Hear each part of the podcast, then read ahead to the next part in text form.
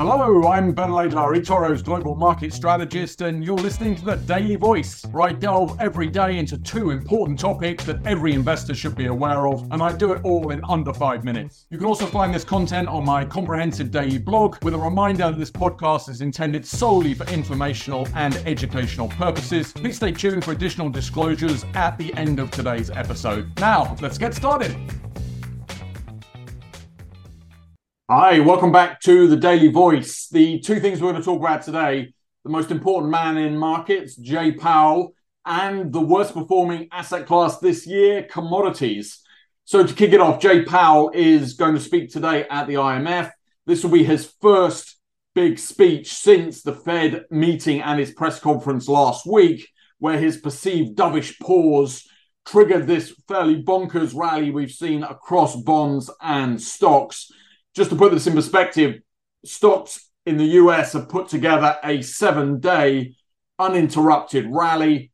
We've seen very few of these, only 18 in the past 20 years. He'll probably want to lean against this, at least the speed of this rally of bonds and stocks, which in his mind will be prematurely and unhelpfully loosening off the financial conditions that they've so painstakingly looked to tighten over the last year and a half to cool inflation and the economy. So I fully expect uh, a little bit of a, of a pullback. I fully expect him to push back against this rally. But I think as investors, take it all with a pinch of salt. I think the Fed is done hiking. I think 5% US 10 year bond yields was the peak of this cycle. Commodities. They've been the worst performing asset class of 2023. Energy, industrial metals, and agriculture are all lower. Precious metals has been the sole exception, alongside some niche commodities from orange juice to uranium. The asset class has been held back by China's sluggish reopening and the strong dollar, plus some dramatic price crashes from natural gas through to lithium. 2024, I think, is set up to be a better, but probably not a great year. There's a modest triple boost, I think, coming from some stabilizing Chinese demand, which is the bigger, biggest buyer of commodities in the world, chronically tight supply globally, and a somewhat lower dollar. But this will be partly balanced by the weaker US economy. Commodities do, though, provide some diversification. They're a useful inflation hedge, and they've certainly had their performance moments, think back to their asset class leading gains back in 2021 and 2022.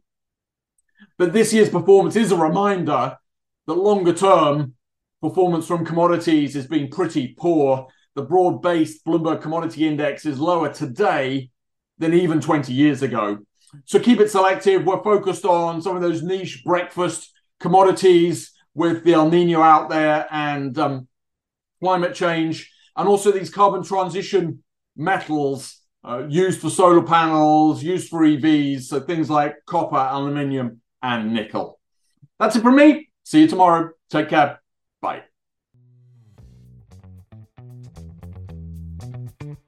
You've been listening to Digest and Invest by eToro. For more information, please visit us at etoro.com. This podcast is for information and education purposes only and should not be taken as investment advice, a personal recommendation, or an offer of or solicitation to buy or sell any financial instruments. This material has been prepared without taking into account any particular recipient's investment objectives or financial situation and has not been prepared in accordance with the legal and regulatory requirements to promote independent research. Past performance is not an indication of future results.